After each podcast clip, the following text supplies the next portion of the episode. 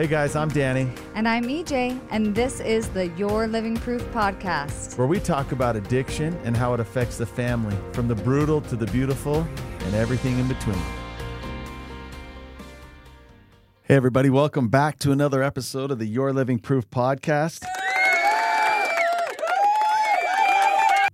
My wife can't hear that, but they have this little. I don't wear headphones. She doesn't. So I hear the board, and there's like this board with these like uh, what do you call those? Sound Like, effects. Sound effects. It's so fun. I was like, what oh, sound effect did you do? Oh, all right. wow. Sorry. ADHD is a big no, but that's deal. so exciting. We all wish we had a, a soundboard, a professional Yeah. soundboard that had sound effects. Actually, I wish we had one when we were talking or arguing, right? Like if we're having a serious debate in our I would just like bleep you out. every time you're just like, "Hey, Danny," I'll be like, what was it? "Just kidding." It was an air horn. I would probably get oh, yeah. punched if I did that. For sure you would. Yeah. You guys, we're so happy to be back. It's another episode of the Your Living Proof podcast. This is number 72. Yes. That's pretty awesome. Yep. We've We're in a new lot. year. Yeah, we're in a new year. 2024 is started off with a bang. Yeah, it did. We we've been living in this almost like delusional psychosis of suffering for a little while. Yes. Our family got the sickness, like the plague, it felt like. I swear we had COVID in our house, we had the stomach bug in our house, and it's like it went through and before it got out of the last person, the next one started. Yeah. It was just like this continual round of somebody not feeling good or many people not feeling good all at the same time. Yeah. overlapping. Like it just was relentless. There was just at least it almost feels like for the last month there was someone always sick. uncomfortable, Yeah. miserable. Yeah. Which this is why winter is the worst. Yeah. It is. The where we live, where we live, we got spoiled in December. It's usually terrible. It was actually pretty nice. Our kids played outside almost all the way up till Christmas, but now it's set in. Yeah. Like- now it's getting real. It's like, just kidding. It is winter, guys. You're going to suffer for many more months. So buckle up. Yep, just to like go to Make the grocery store or into the gym, you have to run, put your hood up because the wind's blowing and snow sideways hitting your face. It's frozen outside. My thing is that, like, the the interior of my car is like covered in this layer of like salt, slush, snow that's like dried, you know? Yeah, So it's just kind of exciting. And it's to hard to down. clean out. Yeah, you can't. You can't. Yeah, and your shoes are always dirty, your car's always dirty. So here we go. This is the true test of your mental health, Yeah, right now your we're in it. emotional stability. We're in it. Yep. But we're grateful to be back with you guys today. We'll stop talking about us. Again, this podcast is meant to be a platform for those who are affected by someone in addiction, whether it be your spouse, your child, your nephew, your grandson, whoever. We know that you want to help them. We know that you've tried. Believe it or not, you've probably tried everything. Yeah. So we hope that throughout this show and our program, what we do will give you a few tools to do this differently, to approach things differently, to see this differently, so that you can maybe start having more of an impact or a better effect on this person that you love. And if you can't, then you can see it clearly so that you can re- regain some sanity in your life. Yeah. So, and today our topic is one that I actually kind of suggested to Danny because it affects so many people. Yeah, and we've she's talked about it for a while and and then what happened is just recently someone one of the women in the living proof community in one of our group calls said it in a way Mm-hmm. that just like I don't know. I've heard it stated and expressed by several other people, but the way she said it and maybe it was just the timing was so powerful. So, I'm going to just share what she said. We were talking about her loved one in addiction, which was her spouse and the the roller coaster ride she'd been on. And there's a lot of good reasons for her to be angry and upset. But what she said, I'm going to tell you guys what hurts the most. What really hurts me the most is that I don't feel like I was chosen. And there was just like this deafening silence after she said that. So raw and so real. That yes, there's all these things, right? Financial implications, health implications, other just so much drama surrounding these situations. But she, what hurt the most is she didn't feel like she was chosen, that he chose something else. Mm-hmm. Yeah, so today we're really going to dive into that. So if you are that person, that loving spouse, standing on the other side um, of that addicted husband or or wife, um, Yeah, we're going to go through it, and we're going to we want to go through it. not only t- help you understand that why you're justified feeling that way, but also like the steps forward to get out of it. Yes, exactly. Before we move on, though, any of you who know the word doily, are you old enough to know what a doily is? No one has doilies. Listen. So when she said that, it reminded me of something, and I don't know if I heard this or if I saw it. I swear I saw it on a doily. I think at your mom's house or No, something. No, my mom doesn't have doilies or anything like embroidered sayings Oh on my pillows. gosh! So maybe it was at my grandma's house, and your mom said it to me. I don't know, but there's this phrase that says, "Every man wants to feel needed, every woman wants to feel cherished, yes, aka chosen." yes. So I swear I saw it on a doily. I used to laugh. I'm gonna make. You know what, guys? I'm gonna make one. I'm gonna make one for Danny. They're the weirdest thing. My grandma used to have doilies. Actually, my mom did. I think when I was little, like I doubt over it. Over the armrest on the side of the couch was a doily. I feel like that was way before your mom. But Oh anyway, my gosh! But think about it. They were amazing. They would just hand sew these like crazy things, and then they had this funny name, doily. I don't know why that is such a weird. Say it three times. Doily. no. But somebody send me a, like a how-to on how to make one because I've got to make Danny one. He's missing it That's what I want for my birthday. I want good loving and a doily. okay. Okay, let's move on. Everyone who loves someone, especially a spouse, feels like I wasn't chosen once their loved one becomes captive to this thing. It's true. And I I want to I want to say something because I think a lot of people see Danny and I's story as the success story where I was I was chosen, right? Like where he overcame something and chose to make a life with me. And that that's actually really really true. I mean, in, in a sense, although you know, you were early, you were already sober when I met you, but you were not recovered. I would say you were sober but not recovered. Fair. Um, but before I met Danny, I had been married before, and I do know that feeling. I so I can relate to both people. I can relate to the people that are staying in this relationship where someone is healing and re- and actively recovering, Which, is, hard. which is very hard, very, very hard.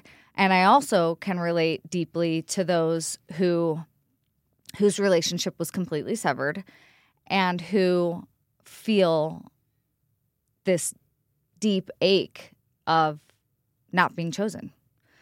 Um, I wish that I couldn't relate to both. It kind of sucks that I can, um, but I but I can. And so when Danny was talking to me about you know what this this woman in group said, I was like, oh, I I get it. And it was funny. It actually kind of took me back on this like journey. Um, and you know how like certain songs can like re recall like make your memory just like go into like hyper mode. I remembered this song from Sara Bareilles. Uh, I don't know if I'm saying her name right, but um, it's called Gravity. And I remember listening to that song over and over again when I was in that deep ache feeling of um, not being chosen. And I just, so I want to read the words to you. So if you're this person, you're going to really relate to the song. And it says, it says, something always brings me back to you. It never takes too long. No matter what I say or do, I'll still feel you here till the moment I'm gone. You hold me without touch. You keep me without chains. I never wanted anything so much than to drown in your love and to not feel your rain. Set me free, leave me be. I don't want to fall another moment into your gravity. Here I am, and I stand so tall, just the way I'm supposed to be. But you're on to me and all over me. You loved me because I'm fragile when I thought that I was strong, but you touched me for a little while, and all my fragile strength is gone. And I just I I want I'm I'm being vulnerable about this because I feel like it's so important for you if you're out there listening to this to know that you're not alone in that. And how real that is. how real that feeling of being kept without chains because of your loyalty and love for another person who is not reciprocating it. Um, and that is really, I, I don't like to use this term, but it's like the only one that makes sense to me. It's kind of like this mind f, um, because you actually can see it for what it is, and you are mad at yourself for wanting someone that is so broken to love you. But you can't not want it. And on top of it, it hurts deeply to know that your love is so um, so loyal and so uncompromising that you are actually willing to be drugged through the mud on your face over and over again for someone. But they are so unwilling to do that for you. It's like you know you would walk a million miles with them on your back but they can't even walk you down the street without dropping you. And there's something about that that kind of traps you mm. as a woman. And there's something about that that rattles you into a place that's so deep to your core that it's difficult to even articulate or understand yourself, especially when you're in the middle of it. Um, and nothing does that to a woman or or a man more than addiction does. Because you are you are being kept without chains. I appreciate you. I didn't know you were going to do that. Sorry. I mean i'm i'm just like a big baby. I i just go deep all the time but i don't because i don't like to cry. She doesn't like to cry. She says it's a waste of time. It's exhausting but thank you for sharing that and it's true you have felt that deep pain and what it does. And I'm glad you said at the end because what I want to talk about the transition here is those situations, even if it's not related to addiction, are just devastating. Mm-hmm. But when they are, what happens? So here's where I kind of hope you can listen in, and I hope that I can articulate what I'm trying to say because this is based upon the experience of working with so many people and seeing the same story happen. When you yeah. don't feel chosen, it hurts, rightfully so, without a doubt. But when you stay in that, when it takes over and it consumes you, let me tell you the two things that happen it holds you hostage and eventually makes like you sick, but it fuels their addiction. It fuels the disease in the brain. And hear me out. Yeah, I want I, you to dive into that. When I start talking about it, I, everybody at first has a lot of pushback. And I wrote some notes down so I don't go off on a tangent. The very nature of addiction removes your partner's ability to choose. I know for most people, great, good, educated people, that sounds like a cop out. Yeah, it does. Especially, I know that it's not, but it does sound like it. Especially when it's your spouse. Mm-hmm. It sounds like a cop out. So let me explain. When you come to believe this right here, it's not going to solve your problems but it's going to help you start getting it's going to help you start on the journey of getting healthier and getting out of this what a lot of women call in our group a special kind of hell. Mm-hmm. or not in hell you're in a special kind of hell. Yeah. So there's a great debate that's been going on for a long time even today even with all of the brain studies and scientific evidence that we have about the effects that addiction has on a brain I mean, there's so many brain studies that show it, right? There's still this debate, right? Is this a moral breakdown or a disease? I'm a simple man, so here's my response Who cares? Who cares which one it is? If that is a hard concept for you to overcome, be like, well, no, they're still responsible. Like they, they're, they've made these choices. They're doing this stuff. Your loved one in the beginning made poor choices for whatever reason. We always say that if a person a person either entered addiction because of trauma or they found it along the way. Mm-hmm. But in the beginning, poor choices were made. In the beginning, whenever that was, weeks ago, months ago, and for most people, years ago, your loved one did things they should not have done. They still at that point had the ability to, to choose, but they didn't. Why? Because they found something that made them feel amazing. They found Yeah. something that gave them what nothing else could. And so they kept doing it. Over time, porn, cocaine, alcohol, marijuana, abusing prescription medication, those things are now proven and it shows that it rewires the way a person thinks. In that process, they lose their ability to choose. And you know what? I'm actually really, really glad you said that because, and I'm sorry to interrupt because I know you have more to say, but love is not a feeling, it's an ability. Mm. And when you love someone who is addicted, they don't have the ability to, to love you. They don't. So I know it can feel like a cop out, and I want to reiterate on that point. the very starting point for sometimes when you're a spouse and, and it's your partner who's in addiction, like it without a doubt hurts.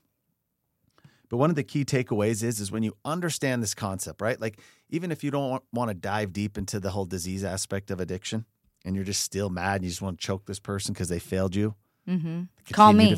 to- and they Just kidding. continue to fail you. Please hear me out. If you can buy into this, then what you do is you separate the disease from the person. If you want to be mad at something, I always tell people if you want to be mad or pissed off, be mad at the disease that now is taking over your loved one. You guys, this is so, so critical. This point that you are making. It is, it's life or death Yeah. for you, not for them. When you separate it, you're not justifying their behavior because everybody knows there's what they're still doing is wrong. I don't care if you're completely prisoner to a, a chemical solution and you get arrested, you're still getting arrested. Yeah. If you still destroy whatever part of your life you do, you still destroy it. But separating the person from the illness gives you, like you used this word earlier, permission to stop blaming yourself Mm-hmm. to stop feeling guilty that you could have or should have done something different. To stop thinking, oh, maybe it's me. Yeah. It gives you permission to go, this person is sick. Okay. I don't care if you excuse their behavior, but it allows you to separate yourself from the insanity and start thinking, oh, what? I'm here. I matter. Yeah. I- I I I can't agree with this more and I think it's so so critical for anyone out there listening to to be able to get to this point eventually. I recognize that it is a journey and that it's hard and it won't come overnight. But um I actually want to read you guys something else. Um this is this is actually a letter that a woman wrote to her husband. Um and uh, that was addicted. And what she wrote helped me make this click, right? Like it really does help you see exactly what you're saying is that you have to separate um, the person and the addiction. So I'm I'm going to read this and I'll t- I'll put it in the show notes like I'll link it so you can get the full thing cuz I'm only reading part of it. But it says, "See, I loved Ryan. I fought for Ryan. I held on for Ryan. The Ryan who ever so briefly made appearances and reminded me of the man underneath the addict who lies, cheats, steals, and disappears, who is selfish and moody and disconnected, who always chooses drugs. See, I hate the man who chose drugs over me, over his son, over our family. The drug addict who slowly consumed the person that I loved and refused to give him back the unrecognizable person you have become. Mourning the loss of someone who is still alive seems like a waste of time. But when I see you, I don't see Ryan anymore. I see the monster underneath the shell of a once beautiful person who lost it all to his demons. Because you were my person, you were my best friend and the man I thought I would spend the rest of my life with. There was never a doubt in my mind you were the love of my life. What we could what we had could have been great.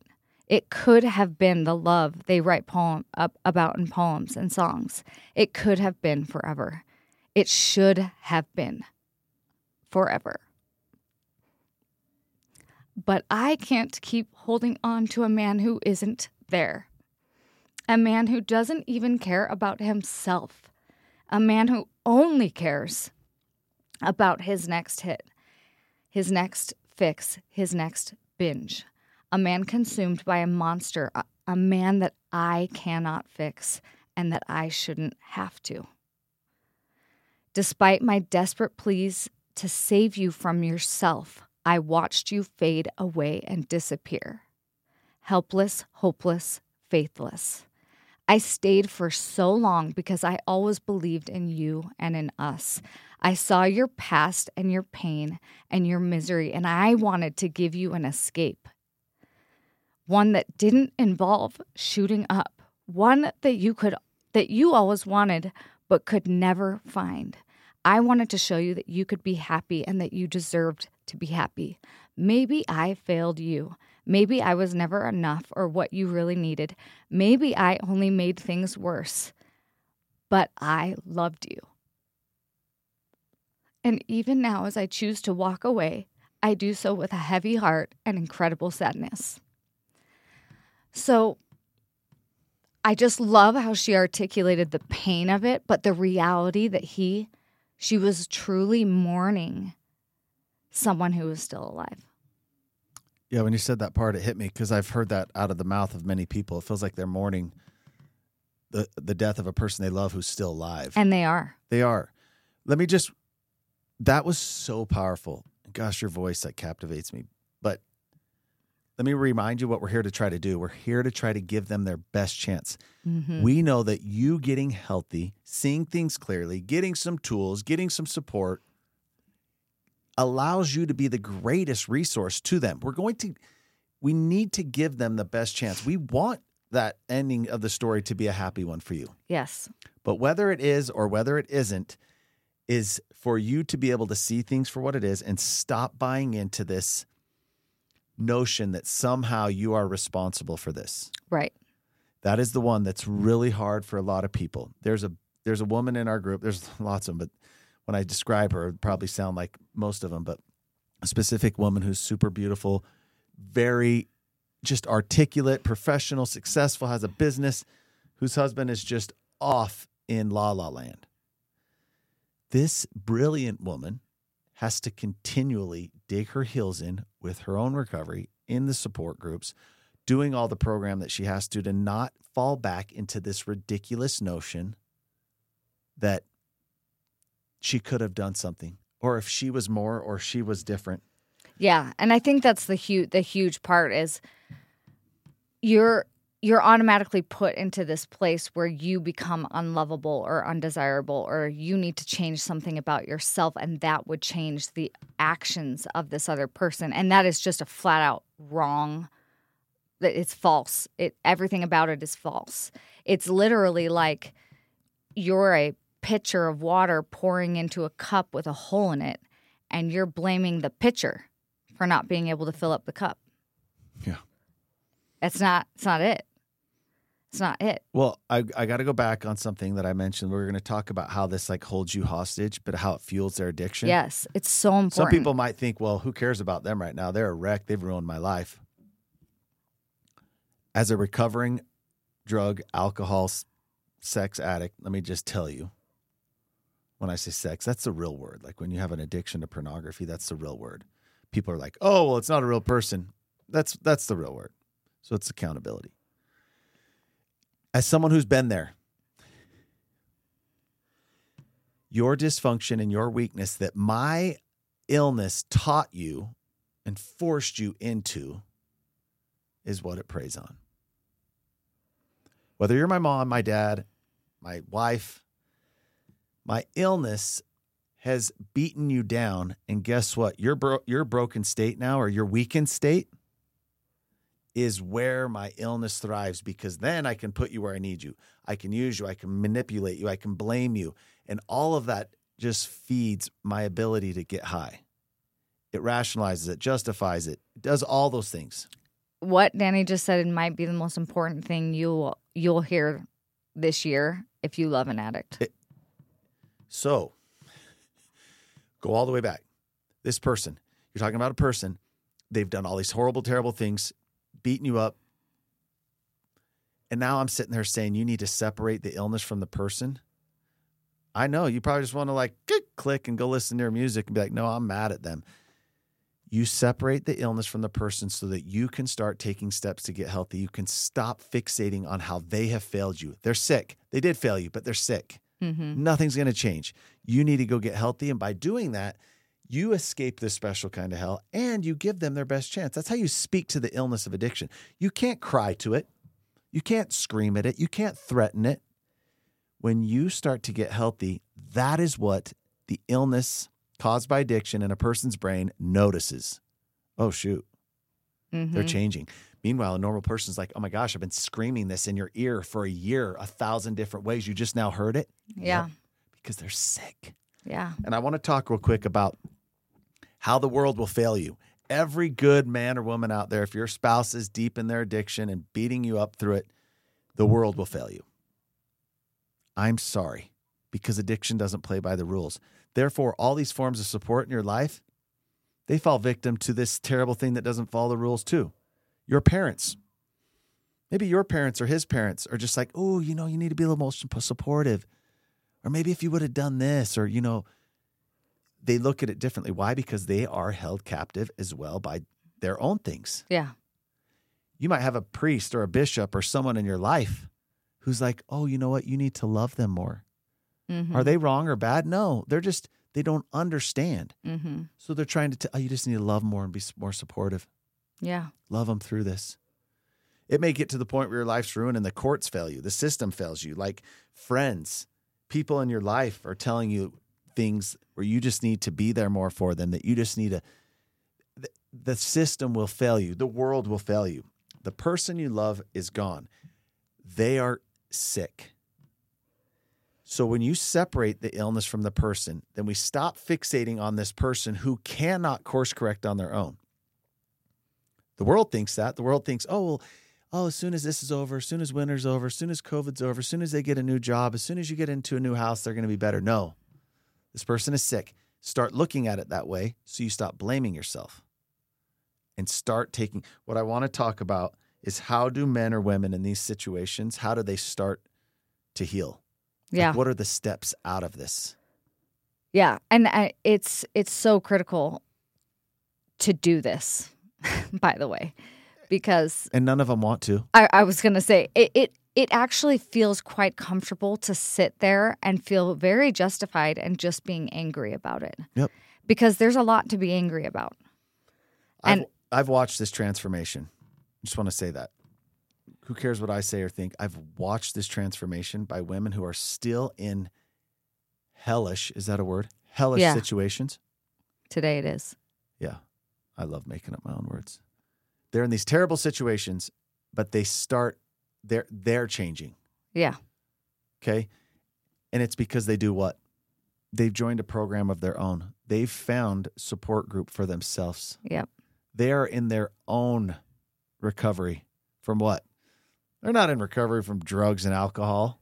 No, from codependency. The drug of codependency. And listen, there are books written about this. I'm a simple man. And to simplify this for you, codependency is relationship addiction. Good and bad. Like you need them to be good in order to make you feel good, or them being bad does affects you, whatever. It's relationship addiction. hmm And that is your drug. So it's really backwards because people are like, well, I'm not the addict. I don't need to go to a program. I don't need to get support. I don't need to have a sponsor. Oh, but you do. You do. And you need all of it. and it changes. So I've watched these women, and some of them, here's what happens. They do this. One of two things happens. One, they change, and their behavior now speaks to their addicted loved one's illness in a way that they've tried. Oh my Mhm. gosh, they've tried for Yeah. so long. Now it speaks to them, and their, their loved one's like, oh. And usually it'll force their loved one to getting the help they need. Right. Right. Doesn't always end that way, just for full full honesty. But even if their loved one is not choosing, stays in their addiction and stays in their dysfunction, this person starts to get healthy Yeah. on their own. And so things change. The environment changes in their home. Yes, is their problem still there? Yep. It's like this pile of poop in the side of your house that no one wants to touch or deal with, but everyone can smell it and see it. Still there. But you're getting healthy Yeah. because you're doing things for you. Right. And a lot of that stems from you finally separating the person from the illness and being like, you know what?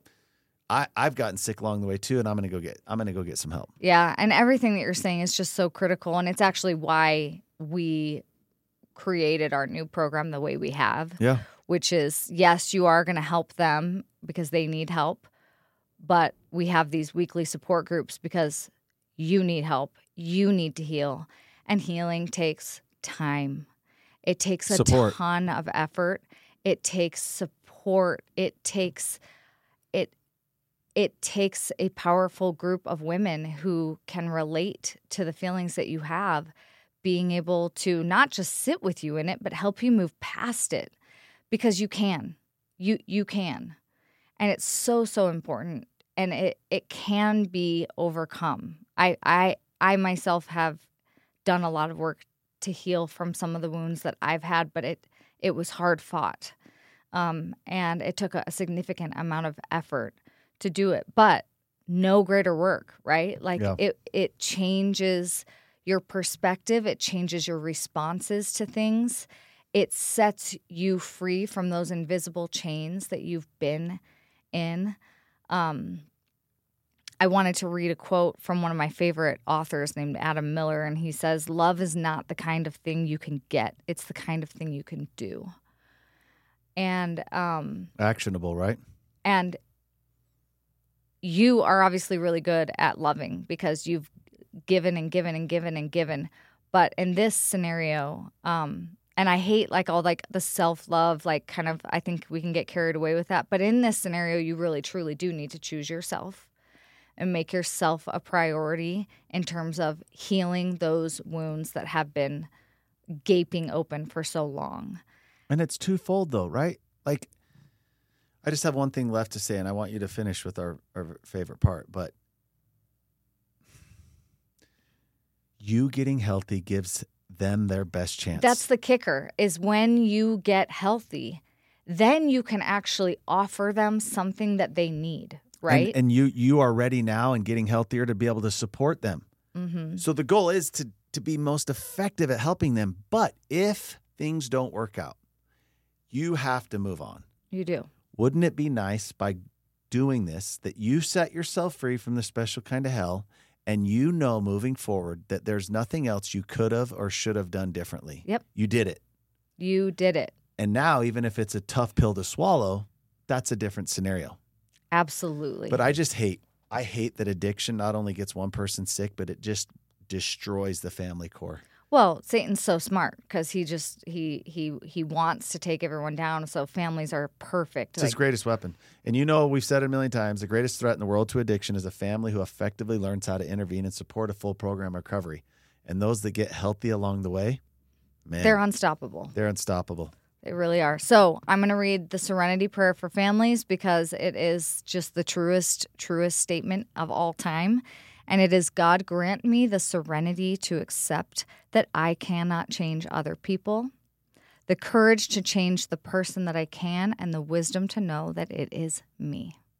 Mm. I love that. Me too. You guys, thanks for joining us. We look forward to the next episode and hope you all have an awesome week. Share this with someone.